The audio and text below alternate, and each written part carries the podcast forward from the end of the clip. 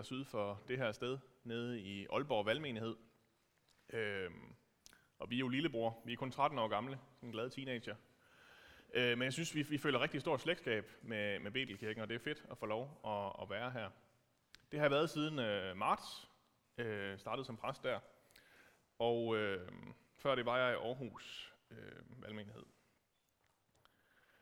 Så øh, er vi egentlig klar. I dag skal det handle om, hvorfor børn er klogere end voksne. Og øh, jeg er nødt til lige at sige, at jeg har også været filmanmelder en gang, og øh, normalt så ser jeg meget, meget nørdede franske sådan intellektuelle film. Øh, og så var det alligevel, at jeg i 2014 så min absolut yndlingsfilm. Det er en film, som øh, sætter rigtig store spørgsmål, spørgsmål op. Det handler om identitet og barndom og uskyld og fantasi og bevidsthed og det ureflekterede liv og kærlighed. Øh, jeg taler naturligvis om øh, Lego-filmen. Øh, og jeg har simpelthen aldrig været en film, der har påvirket mit liv så meget, som den fik lov til. Nu spoiler jeg lidt, men jeg tænker, I har haft øh, fire og et halvt år til at se den. Øh, men, men når man ser den her film, så sidder, sidder man med fornemmelsen af, at det nærmest sådan er et barn, der fortæller historien. At det, det er en, der leger hjemme i kælderen, og, og, og så, så sker der bare nogle ting. Det er, sådan, det er på den måde, at plottet nærmest skruet sammen. Den handler om øh, Emmet, som er den, den unge mand i midten her. Øh, og øh, Emmet, han er den mest uopfindsomme, den mest kedelige fyr, der overhovedet findes. Men så pludselig en dag, så falder han ned i en skagt, og øh, han bliver simpelthen øh, sat på The Piece of Resistance, og bliver The Chosen One. Øh, og øh, så følger vi ellers den her vilde jagt mellem den store skurk og Emmet, og nogle helte, og nogen, der prøver at gøre noget osv.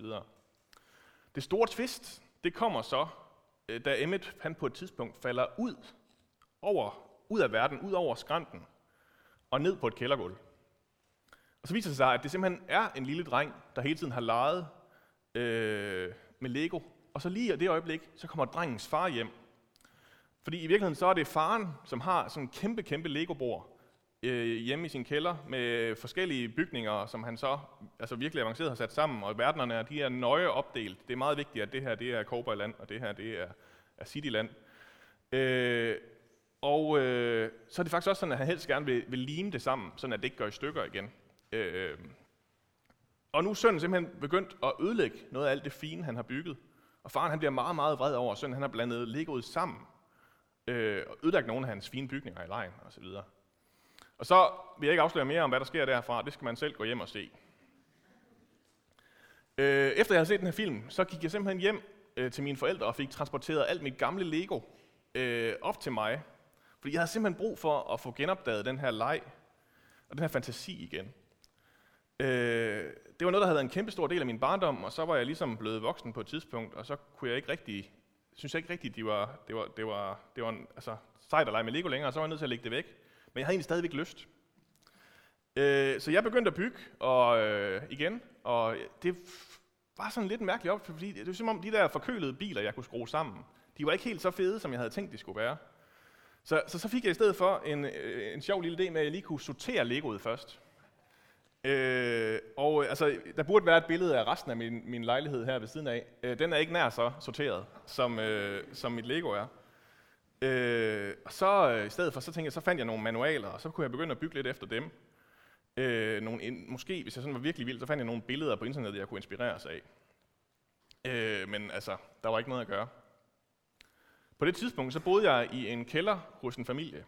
Og øh, de havde øh, en søn, der hed Jens, og han var fire år gammel. Og på en eller anden måde, så kom det jo desværre ham for øre, at jeg legede med Lego nede ved mig. Øh, og så ville han ned og være med, og alt går jo bare galt med det samme. Han bygger sørøverrobotter og blander cowboy-legoet med rumlegoet og en eller anden øh, fællesleg, jeg ikke rigtig forstår, mens jeg river mig i håret. Og så må jeg bare sådan sætte mig selv til at minde mig selv om, at det er ham, der gør det rigtigt. Det er ham, der leger rigtigt med Lego, sådan som det er meningen, man skal gøre det. Vi skal læse øh, prædikenteksten til i dag. Det er fra Matteus evangeliet kapitel 18, vers 1-5. På den tid kom disciplerne hen til Jesus og spurgte, Hvem er den største i himmeriget? Han kaldte et lille barn hen til sig, stillede det midt i blandt dem og sagde, Sandelig siger jeg jer, hvis I ikke vender om og bliver som børn, kommer I slet ikke ind i himmeriget. Den, der ydmyger sig og bliver som dette barn, er den største i himmeriget. Og den, der tager imod sådan et barn i mit navn, tager imod mig.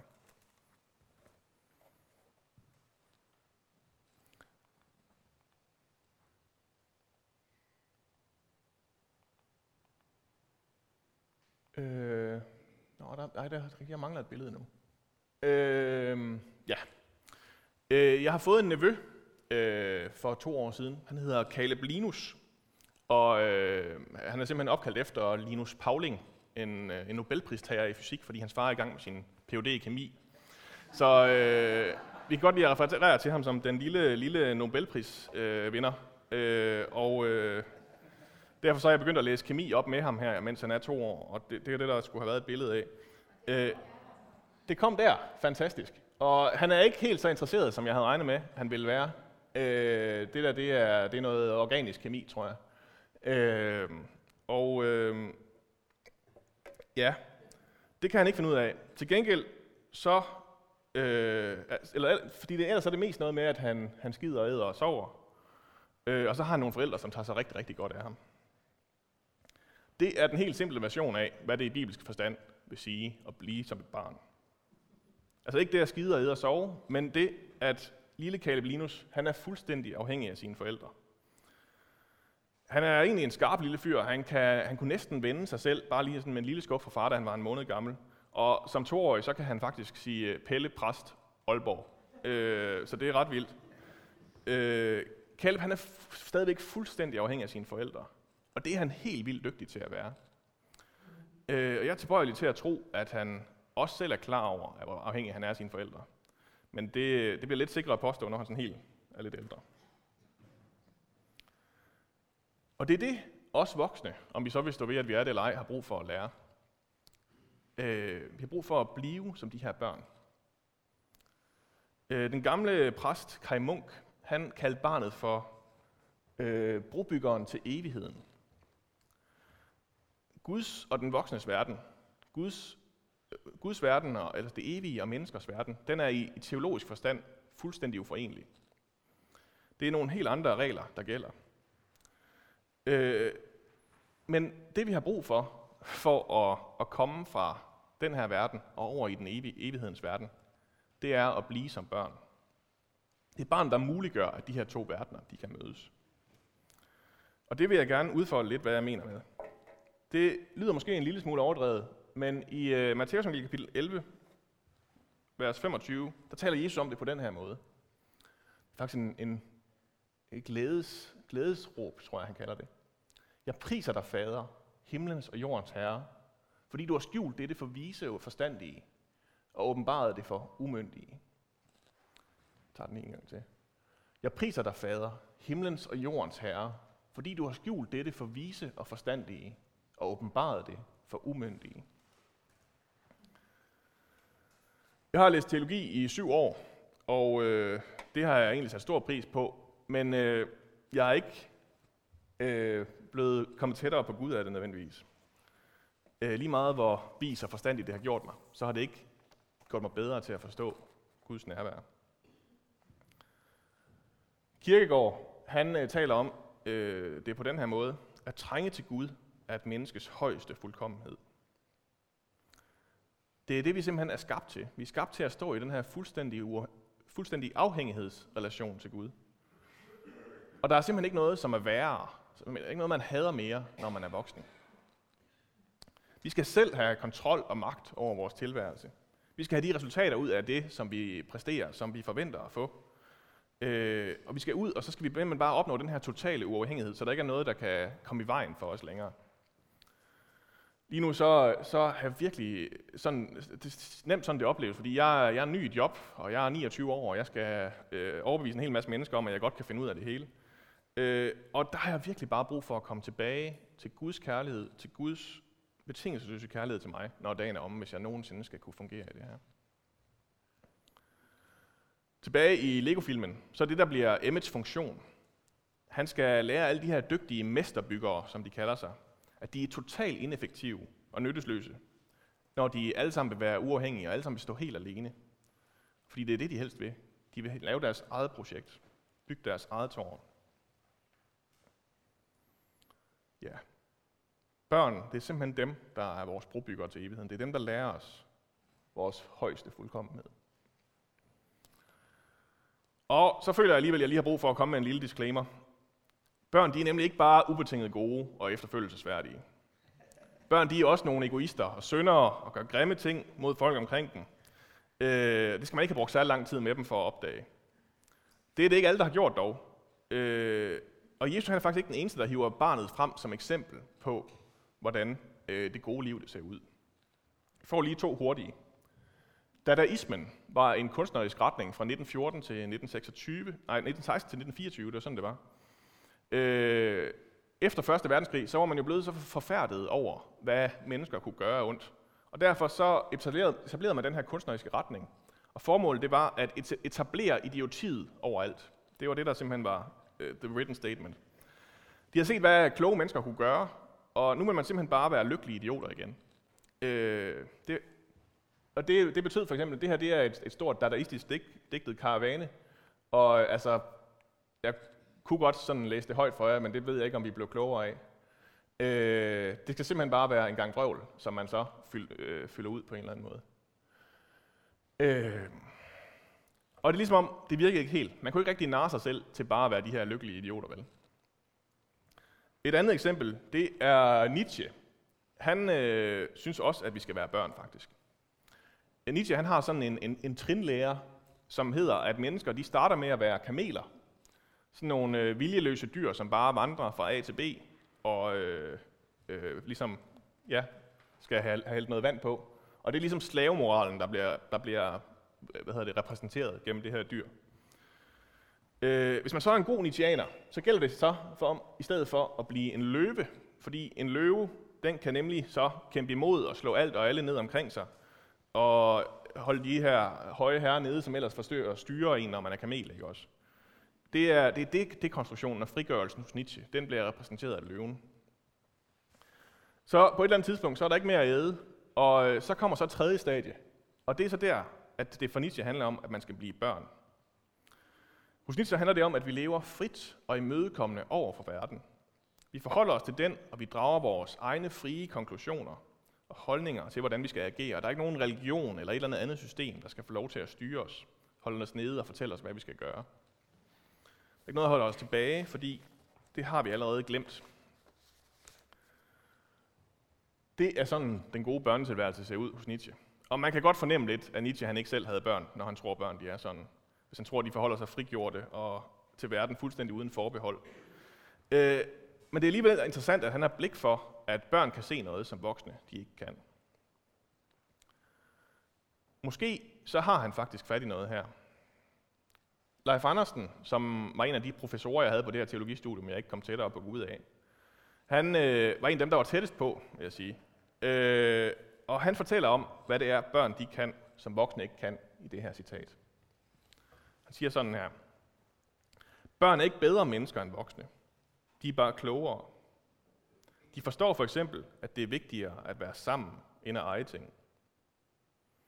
Men de voksne har så travlt med at tjene penge til deres samtalekøkken, at de ikke har tid til at samtale i køkkenet. Det er først som voksne, vi begynder at bilde os ind, at penge og luksus er noget vigtigt. Det er først som voksne, vi begynder at forestille os, at karriere er noget vigtigt. Det er først som voksne, vi begynder at tro, at ære er noget vigtigt. Det er kun far, der tror, det gør en forskel, at han siger, at han elsker børnene overalt på jorden. Børnene forstår udmærket, at det er der flindrende ligegyldigt, hvis han ikke gider at være sammen med dem. Og børn overtræder regler som gale, men det er først som voksne, de begynder at bøje regler. Der er lige så meget sort i børnene som i de voksne. Men de begynder ikke at kalde sort for hvidt og hvidt for sort. Det begynder man først på senere hen. Forståelse for det vigtigste i livet er noget, vi mister med årene. Forståelse for det vigtigste i livet er noget, vi mister med årene.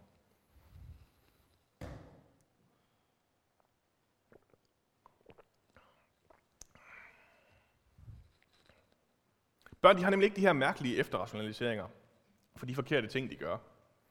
Det er kun også voksne, der rigtig kan finde ud af det. At gøre sort til hvidt og hvidt til sort. Og henføre de her mærkelige principper, som så er det styrende, eller der er et eller andet mål ude i horisonten, som gør, at man godt må gøre det her. som er fuldstændig ligegyldigt. Det, det er ikke noget, som børn kan finde på. Det bliver så fint afsløret af bibelteksten til i dag, hvor disciplene de kommer hen og spørger Jesus, hvem er den største i himmeriget? Og det er bare et fuldstændig elendigt og ligegyldigt voksne spørgsmål.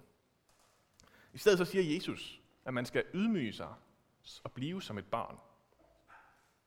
Hvordan gør man det? Hvordan i alverden kan man aktivt ydmyge sig?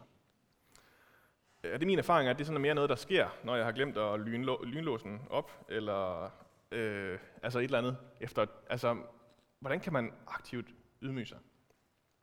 Jesus han lægger ikke fingre imellem, når han forklarer, hvordan. Har jeg, har jeg egentlig den på? Nej. Øh, han siger, hvis din hånd eller fod bringer dig til fald, så hug den af og kast den fra dig. Så det er simpelthen bare frem med kødøksen, hvis der er problemer. Det har der været sådan lidt for kreative forsøg på øh, gennem kirkehistorien. Og øh, jeg ved ikke, om de nødvendigvis har virket. Øh, men igen, så tror jeg, det handler om, hvor er det, min afhængighed ligger? Hvad er det, jeg er afhængig af? Hvad er det, jeg bygger mit liv på? Magnus Malm, han forklarer det sådan her. Den smalle vej handler ikke så meget om det tilladte, som det mulige. At se den som en trang passage gennem vidtstrakte marker af forbuden frugt, vækker kun lysten til at forlade den, og en af fjendens luftspejlinger. I virkeligheden er den smalle vej den eneste mulige vej i en ørken fuld af miner. Bed, søg, bank på, og du vil finde brød, vejskilte og åbninger i en stadig smallere og stadig mere præcis afhængighed af faderens godhed.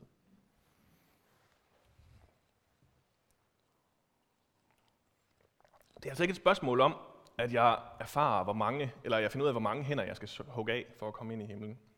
Men det handler om, at jeg erfarer og forstår fuldt ud, at den eneste mulighed, det er at stole på Gud. Leve i fuldstændig afhængighed af ham. Og det er det, der kun er børn. Det er det, der er børn, der kan finde ud af. Det er det, vi ikke kan finde ud af længere. Jeg havde sådan en meget mærkelig erkendelse for, et halv, øh, for øh, nogle år siden. Der var jeg taget på, øh, på hyrdekursus. Det var sådan et, et kursus, de holdt. Øh, og man lærte desværre ikke at klippe for, men det handlede om det her med at vise omsorg for hinanden. Og I alle jobopslagene, der ville de altid gerne have en hyrde for menigheden også. Så jeg tænkte, jeg måtte hellere tage det på det her kursus og finde ud af, om, øh, om det var sådan en. Og øh, der havde vi så også som sådan en gennemgående tekst øh, lignelsen om det fortabte får. Altså, I ved historien om Jesus, der tager ud for at forlade de 99 får, for at øh, gå ud og finde det ene får, som er blevet væk. Øh, og jeg tror, intentionen med det var, at det ligesom skulle... Øh, nej, ja, og, øh, altså, de blev sådan lidt trætte af, jeg lavede joken hver gang med, når der så var navneopråb, og der en, der ikke kom, så sagde jeg, at vi skulle gå ud og finde dem. Og det, altså, det blev ikke ved med at være sjovt, men øh, øh, derfor gjorde jeg det alligevel. Øh, nej, men, men så læste vi den så også på et tidspunkt sådan en meditation, hvor det, jeg tror, intentionen var, at det ligesom skulle vække vores hyrdehjerter, og vi skulle blive så for, for bedrøvet på det fortabte fors vegne. Øh, og der sker så det med mig, mens vi læser den her tekst, at jeg simpelthen bare får så frygtelig ondt at de 99 andre får. øh, der, jeg ser for mig de her 99 får, som er klar til at komme videre og hjem og få noget ordentlig mad at drikke. Og så er der det her elendige nokkefor. Jeg tænker, det er, det er nok ikke engang rigtig første gang, at det er sket, vel? Øh, som er faret vild, og kan selvfølgelig ikke finde hjem igen. Og så må hyrden til efterlade de her 99 får, som egentlig har gjort det, de skulle, og faktisk har opført sig ordentligt. Og så skal han gå ud for at finde det her ene dumme nokkefor, øh, som sikkert farer vild lige så hurtigt, som finder det igen nærmest. Ja. Og altså, jeg vil stadig gerne forsvare de 99 andre fors ret til en prioriterende hyrde, men men det er også bare et fantastisk eksempel på min forvrængede voksenlogik. Fordi når børn de hører den her historie, så elsker de den. De elsker den her historie om det her bløde lam, der er faret vild ned i den her kløft og bliver reddet. Og forskellen, tror jeg, det er, at børn de er klar over, at det er, det er mig, der er foråret. Det er mig, der er Jesu lille lam. Jeg er. Den kan man stadig huske, når man er barn. Det er mig, der farer vild gang på gang som burde have hugget både kloge og øjne og ben og snude af, så ikke blev ved med at gå ud og, og lede efter den her vildt spændende busk, som alligevel viser sig at være en skuffelse, når det kommer til stykket. Og det er mig, der først alt for sent opdager, at alle de andre får, de er blevet væk, imens jeg gik ud efter den her busk. Og få sekunder senere, så, så, er de, så er de bare helt forsvundet. Og det er mig, der bræger i smerte og sidder fast i den her kløft lige pludselig. Og det er mig, der er så trist over at være gået fortabt og er ved at overveje, hvordan i alverden jeg kommer herfra. Øh, og det er mig, der ikke kan få mig selv til at, at, at skære min klov af, fordi jeg sidder fast nu. Det er derfor, at det er mig, der skal reddes. Det er mig, der har brug for den gode hyrde, som kommer og hiver mig op og bærer mig hjem igen.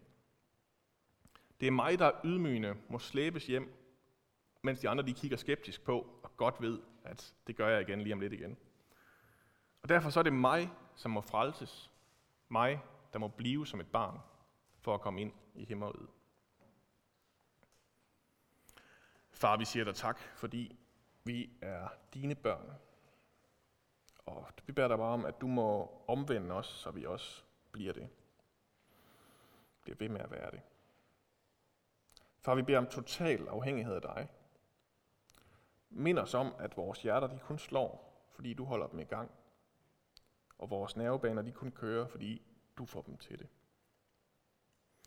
Far, vi har brug for at lære af barnet. Så vi ikke bare lader som om, eller projicerer alle mulige falske idealer over på dem. Men så vi virkelig lærer at leve i afhængighed af dig. Så vi ikke lader os narre af vores egen voksne logik, hvor penge, karriere og alt muligt andet bliver vigtigere, og mål de kan hellige uheldige midler. Far, uden dig er vi fortabte. Der er ikke engang, vi er så fortabte, at vi ikke engang selv ved, at vi er faret vild. Far, vis os, at vores højeste fuldkommenhed, den er at være afhængig af dig. Amen. Ja, øh,